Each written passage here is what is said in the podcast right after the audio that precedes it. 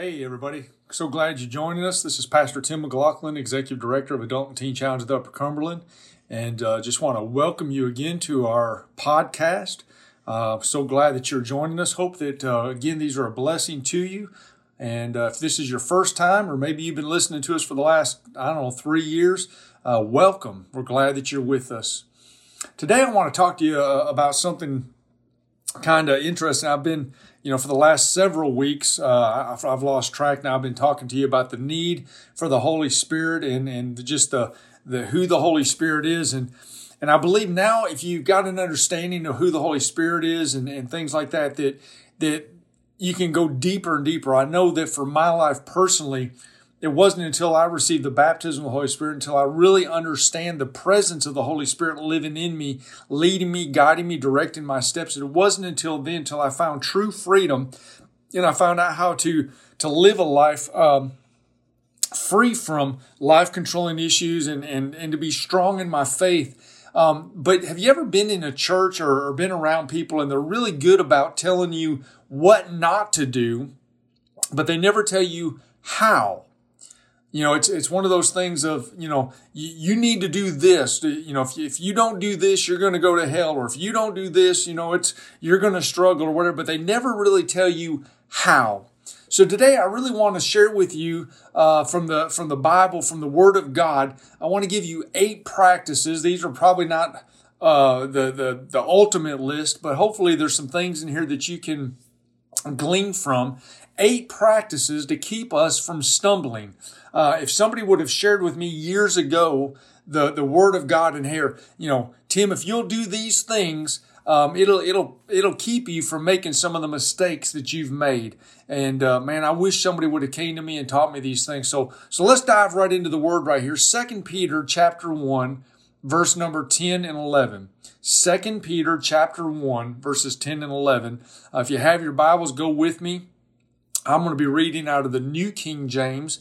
Um, if you don't have your Bible, or maybe you're driving down the road like I do when I listen to podcasts, well, you just listen, keep your hands on the wheel and your eyes looking forward, and uh, we'll read these for you. So, 2 Peter chapter 1, verse 10 and 11 says, Therefore, brethren, be even more diligent to make your election sure. For if you do these things, you will never stumble. For so an entrance will be supplied to you abundantly into the everlasting kingdom of our Lord and Savior Jesus Christ.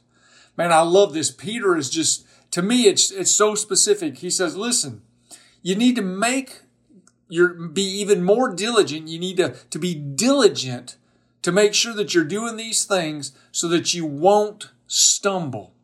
So the word of God is clear. The apostle Peter writes under the inspiration of the Holy Spirit and he says, if you do these things, you will not stumble.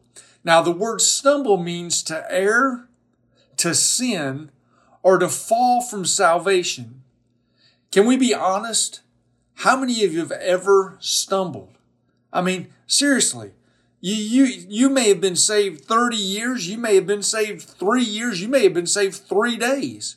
Have you ever stumbled? Have you made mistakes? Maybe, uh, you know, I don't know, maybe you're listening to this on Monday and you just made a decision to, for Christ yesterday at church. So the question is, has your mind drifted? Have you watched something on television? Have you, have you maybe went back to that old radio station? Have you stumbled in some way even since yesterday? So the, the question, the answer is probably yes. All of us have stumbled at some point. Romans 3.23 tells us all have sinned and fall short of the glory of God. So if by chance you're not one of those people and you say, well, I've not stumbled. Well, let me just tell you this. There's going to come a day where you're probably going to. You're going to make a mistake. You're going to, you're going to lose your temper. You may say something. You may have a thought that you shouldn't have. We're all going to miss the mark at some point. But thank God for His mercy and His grace. Thank God that He forgives us when we miss it. So this is the reality. We're all going to make a mistake, but Peter says we need to be diligent. What do we need to be diligent about? Well, we need to be diligent about our call and our election. So, for better clarity, let's break it down even further and say um, this the word diligent means to be constant in effort to accomplish something. Okay. So to be diligent means to be constant in effort to, to continue to push in, to continue to pursue. Uh, our pastor at church this past week, he was teaching on, you know, listen, we are imperfect being. We're all in the process of needing work. So to be more diligent, to, to be, to be, um, constant in effort, to constantly be practicing to do things better. So then the word call is the same word used when we uh, when someone gives you an invitation or a feast. So where he says, make sure that you're diligent, make sure that you're constant in effort about your call, about your invitation, about uh, about the fact that you have responded to the call of Christ. You have responded to the invitation that Jesus has offered to salvation. Revelation chapter 19 verse 9 says, Then he said to me, Write, Blessed are those who are called to the marriage supper of the Lamb. And he said to me, These are the true sayings of God. So we receive a calling to participate. We receive a calling. We receive an invitation to accept Jesus Christ as our Lord and Savior, to be able to attend to the marriage supper of the Lamb. And then he uses this word election. The word election is, is the same word as chosen. Okay? John chapter 15 verse 16, Jesus said, you did not choose me, but I chose you and I appointed you that you should go and bear fruit and that your fruit should remain that whatever you ask the Father in my name, he may give to you. So listen, he chose us. God chose us. God created man in his image in the Garden of Eden. He created us to worship him. He created us to have fellowship with him. But then the enemy, the serpent, the devil, the, the, the, the, the father of all lies, came and he began to distract us and he began to pull us away. And so we need to understand that we need to be diligent about this invitation. We need to be diligent to press in because we are the chosen of God and we do not need to be um, brought away from um, our Heavenly Father. We, we need to make sure that we're doing everything that we can so we do not stumble in our faith. So we can look at this scripture that, that Peter had and we could say this be constant in every effort to accomplish or fulfill the invitation and appointment which was given to us all by Christ on the cross. Let me say that again. Listen closely. So, so let me, let me, let me back up, okay? Second Peter chapter 1 verse 10 the New King James says, Therefore, brethren, be even more diligent to make your call and election sure. For if you do these things, you will never stumble. For an entrance will be supplied to you abundantly into the everlasting kingdom of our Lord and Savior Jesus Christ. So I'm not trying to change what the word says. I'm just trying to bring clarity to it. So you could actually say this. We need to make constant effort to accomplish or fulfill the invitation and appointment which was given to us all by Christ Jesus on the cross. Do you see what we're talking about? Because Jesus went to the cross. He died for you and I so that we may have life and have it more abundantly. We need to make sure that this invitation that was given to us through the death, burial, and resurrection of Jesus Christ to receive his spirit, to make sure that we go to heaven according to John 14, that he's going to prepare a place for us. In order to make sure that that's going to happen, we need to make sure that our call and our election the fact that we were chosen by God, the fact that, that we were invited to be with Him, we need to make sure that these, this call and election, that we understand what our responsibility is. So then he goes into verse 11 and he says, if we do these things, what are these things that we need to do to make sure that we inherit the kingdom of heaven? That we make sure that our name is written in the Lamb's Book of Life? That we make sure that we don't drift away from our salvation and that what Jesus did on the cross was for naught in our lives? What are these things that Peter is referring to? Well, if we go back to uh, the, the word of God and we look at this in Second Peter chapter 1 verse 5 through 7.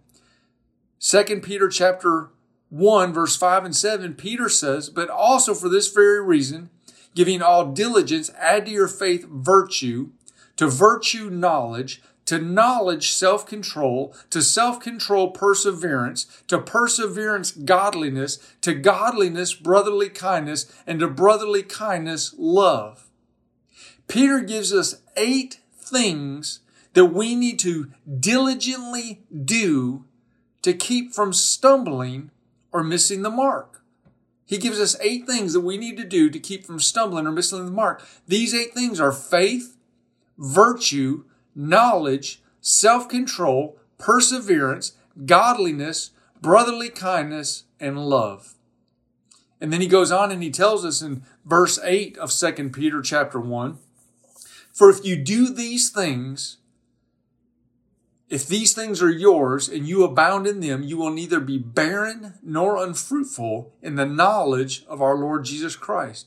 If you do these eight things that he just mentioned to us, we will abound. We will not be barren or unfruitful in our knowledge of the Lord Jesus Christ.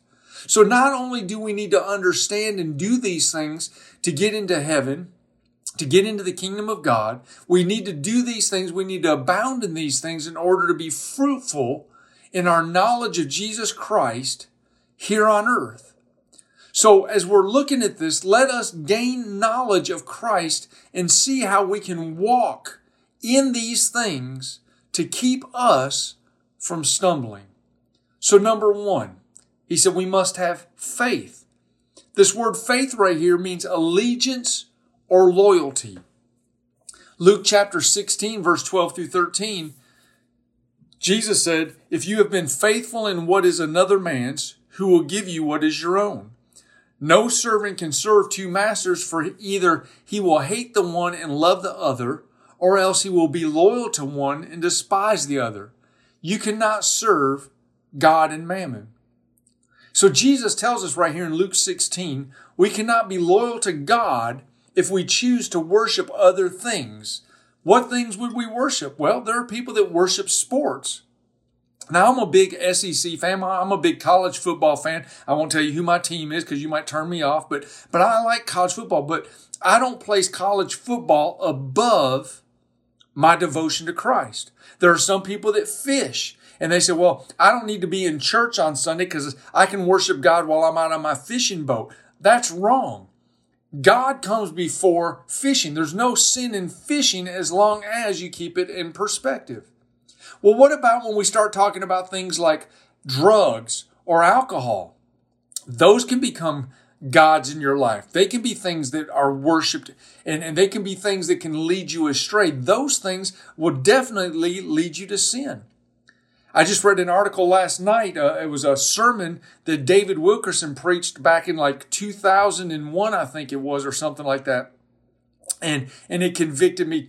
Uh, if you've ever read the, the Cross and the Switchblade, the whole story of Teen Challenge came out because David Wilkerson said, Man, I'm watching too much television. This is 1958, man. This is before cable. This is before Dish. This is before uh, Netflix. And David Wilkerson, I'm watching too much television. So he sold his television and spent time in prayer. And because he was faithful to get rid of that television and devote more time to God in prayer, God called him and, and, and he began to, he started the ministry, which now is known as Adult and Teen Challenge because David Wilkerson understood that this television was becoming a God, it was becoming a life controlling issue, it was rising up and taking over priority in his life that should have been God's.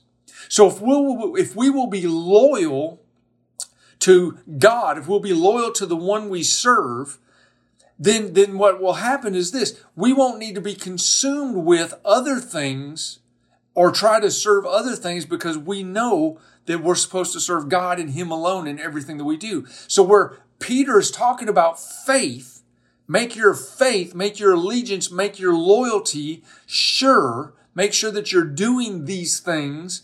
Because if we do these things, if we're faithful in what we're doing for God, then we won't have to worry about other things rising up in our life and, and causing us to stumble.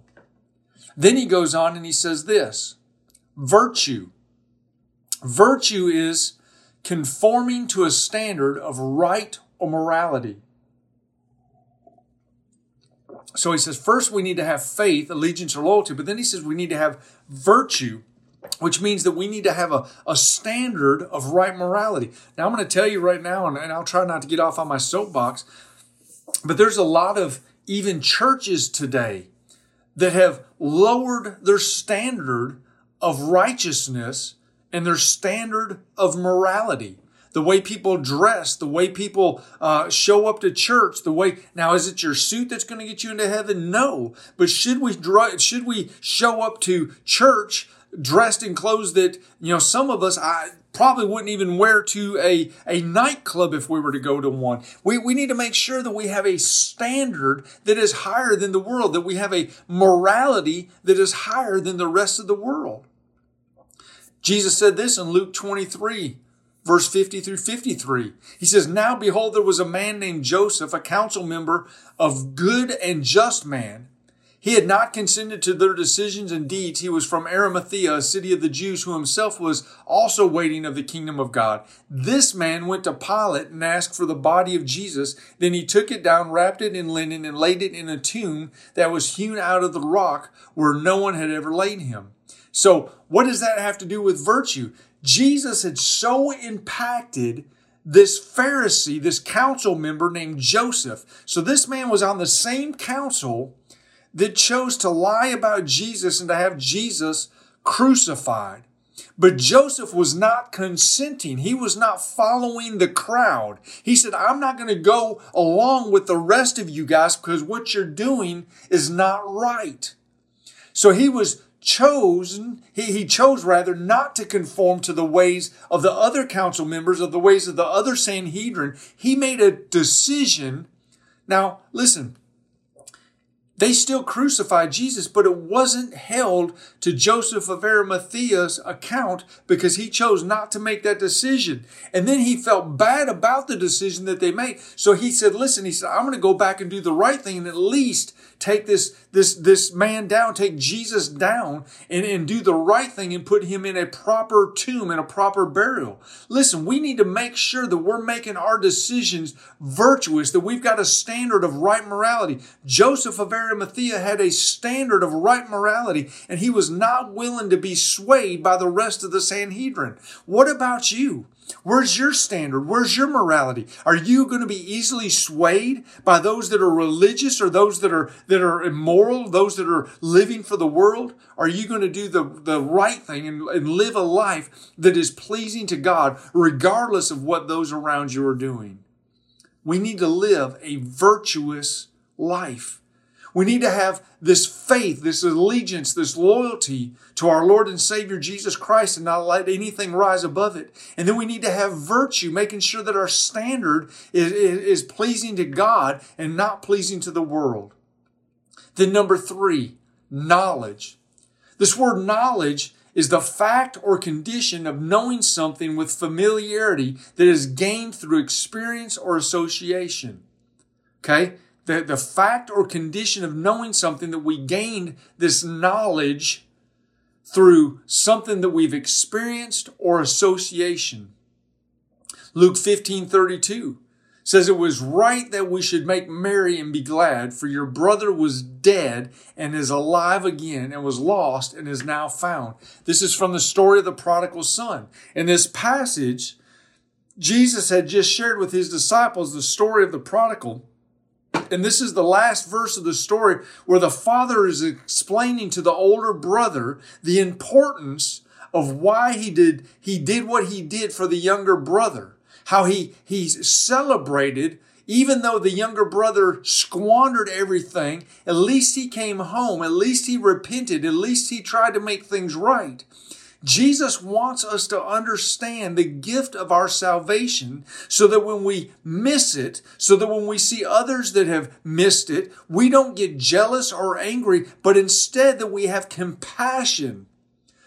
Aren't you glad that when you missed it, somebody had compassion and was willing to lead you back to Christ and that Jesus was willing to accept your forgiveness? How much more should we also treat others this way and have compassion on them so that we can lead them back to Christ so that they can also, regardless of how bad it was, there's no measure, there's no line that says this sin is better than another sin. Sin is sin is sin.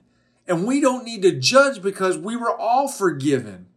Don't you know that the older brother probably learned to be a better soul winner after he gained the knowledge that was shared with him by his father? Listen, because he saw what his brother did, he saw what his dad did to the brother in the story of the prodigal son. The younger son probably thought, or the older son probably thought, man, listen, if my dad's willing to forgive this guy for all that he did, shouldn't I go out and tell others about this Jesus so that they would come to a saving knowledge? See, that's what God did for each and every one of us. When, when he, when he died on the cross, when Jesus died on the cross, he made a way for each and every one of us, regardless of what we did, how bad we, we may have, have, have been before. So we need a knowledge of salvation and we need to have a passion to want to share that knowledge with others. Number four, self-control. Self control is the exercise of complete control over one's desires and actions. Self control is to exercise complete control over one's desires and actions. Matthew 26, verse 51 through 54. It says, And suddenly one of those who were with Jesus stretched out his hand and drew his sword and struck the servant of the high priest and cut off his ear.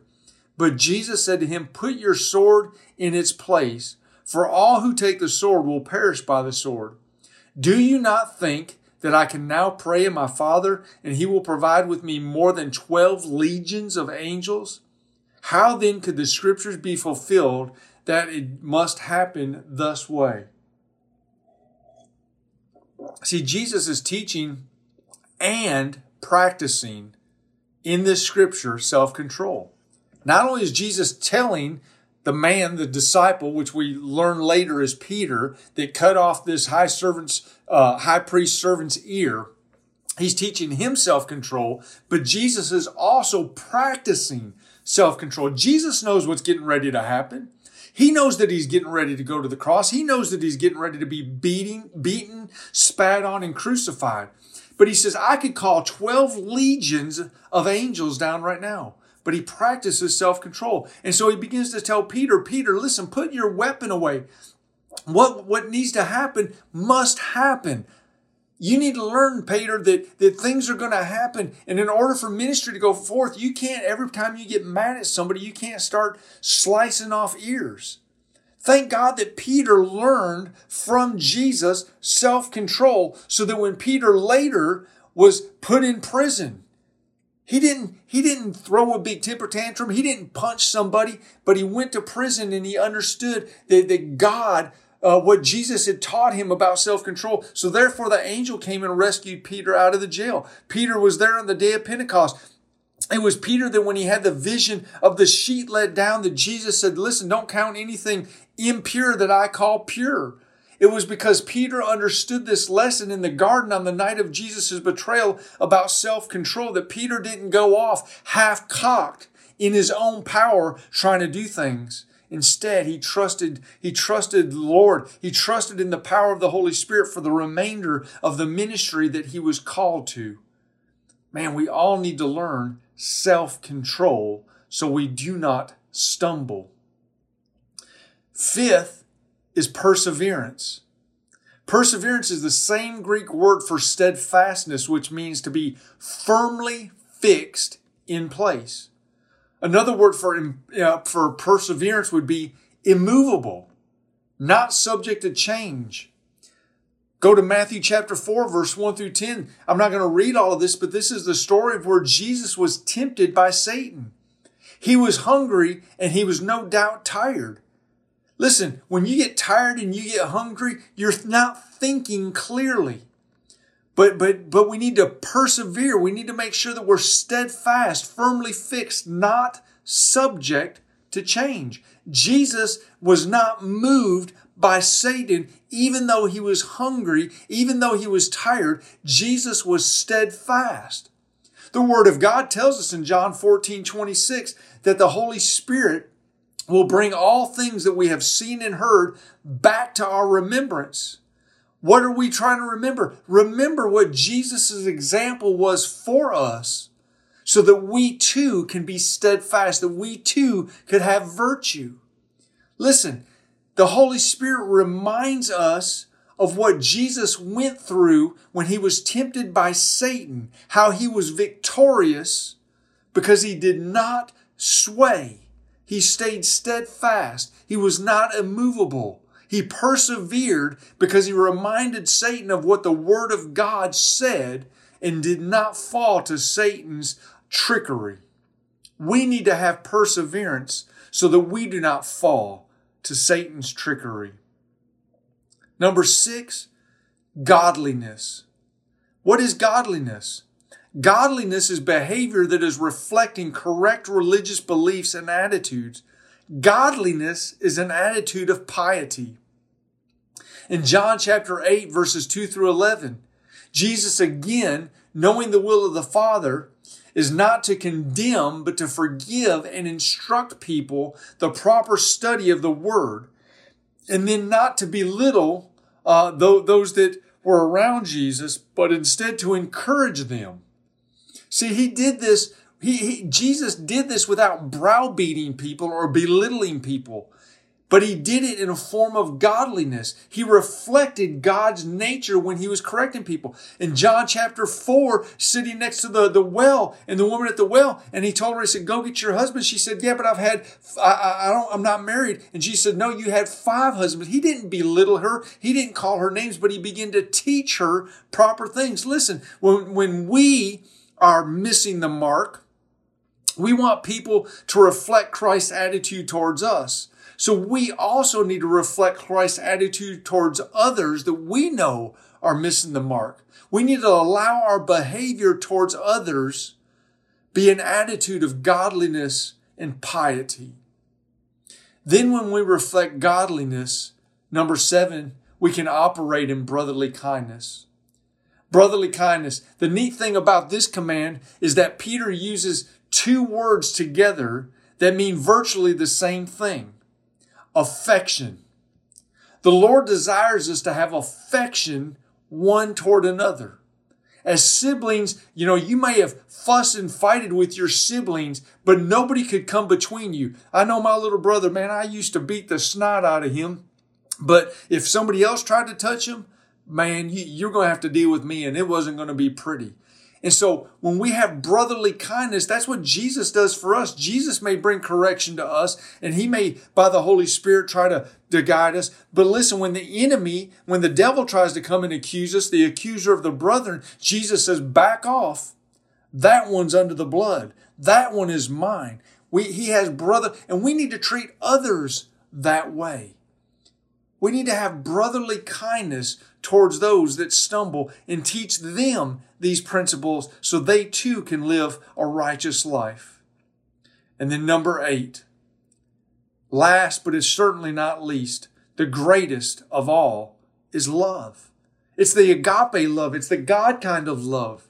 There are many words in the Hebrew and the Greek and the Aramaic for love. And I've taught you this before. If you've ever listened to my podcast, we need to understand that the English the English has tr- completely uh, obliterated love, man. I hear people, especially in the South, you know, man, I love you, brother, love you, brother. And, and, listen, there's all kinds of different words in the Greek, Hebrew, and Aramaic for love, but in the English language, there's only one. But we need to understand what true love is. Jesus in John 21 talked to Peter and he asked Peter, Are you, do you truly love me? Do you truly have the agape kind of love? Because if you do, you're going to feed my sheep. You're going to be, you're going to be led where you don't want to go, but you're going to do it because of love. It was love that led Jesus to the cross. It was that same love that Peter also died on a cross, crucified upside down. Peter understood some things about love that we need to learn. 2 Peter 1 9 says, For he who lacks these things are short sighted, even to blindness, and they have forgotten that they also were once cleansed from their sins. Listen, don't forget what Jesus did for you and do likewise for others. Remember these things for when you stumble and miss the mark because all sin and come short of the glory of God, that we can repent and our Heavenly Father is our perfect example of these things. Do you remember what the Lord delivered you from? Do you remember what a great salvation was paid for you? Then show no less for others that they also may receive this same salvation. Peter says, Do these things, and you will be rewarded richly in this life and in eternity. Peter is not simply implying that Christian uh, Christians have developed these traits in specific orders, but what he's saying is that we need to understand we need to uh, try to accomplish all of these in order to reach perfect maturity. It doesn't matter which order you receive these, we just need to strive to receive all of them. See, these qualities need to be cultivated in our life, in the Christian, experience, so that we are not stagnant, so that we are not impure, so that we do not stink in our religious attitude. Go back to the very first example of Joseph of Arimathea. He did not go along with the gang. We need to be ever moving, ever growing, ever desiring to be with Christ and to learn more about His Word. John 15, verse 1 and 2, he says, I am the true vine and my Father is the vine dresser. Every branch in me that does not bear fruit, he takes away. But every branch that does bear fruit, he prunes that it may bear more fruit. Jesus wants to continually be pruning you and I so that we are producing fruit and not just any fruit, but fruit that remains. A person cannot be productive to the fullness measure in serving God unless they are constantly growing in faith, character, and their personal compassion with Jesus and with his people. If we ever find that we're not being effective in our service to God, we need to examine our lives according to these eight principles, these eight character traits that we mentioned we must not take our salvation for granted, nor our relationship with God. We must continue to persevere in our faith and grow in our relationship with God. Be diligent, developing these godly character traits. It's the only possible way that we can grow closer to Christ. And it's the only way that we're going to rely on the Holy Spirit in our life so that we can show that same compassion to others. God is calling us, dear friends, to live a life of obedience and holiness. Those who continue to follow Christ and grow in these disciplines will ensure their faithfulness to the end. Father, I pray that each and every one that hears this message, Father, that will be blessed and it will stir up in them these things, that they will operate according to these eight principles living a life, ever pressing on, knowing that we're not going to be perfect until the time when Jesus calls us home, but that we're striving every day to live a life, to live these principles out in life so that others would come to a saving knowledge and that we also, when we stumble, understand what we need to do to make sure that we don't miss the mark of the upward call of Christ Jesus in our lives. Father, I love you. I thank you that you love us, and we give you praise for these things in Jesus' name. Amen. Amen. God bless you. Thank you again for joining us. And uh, as always, if there's anything we can do for you, please don't hesitate to call us 888 688 0470 or email me. I would love to hear from you. You can email me at tim at teenchallengeuc.org tim at teenchallengeuc.org. God bless you. Have a great week.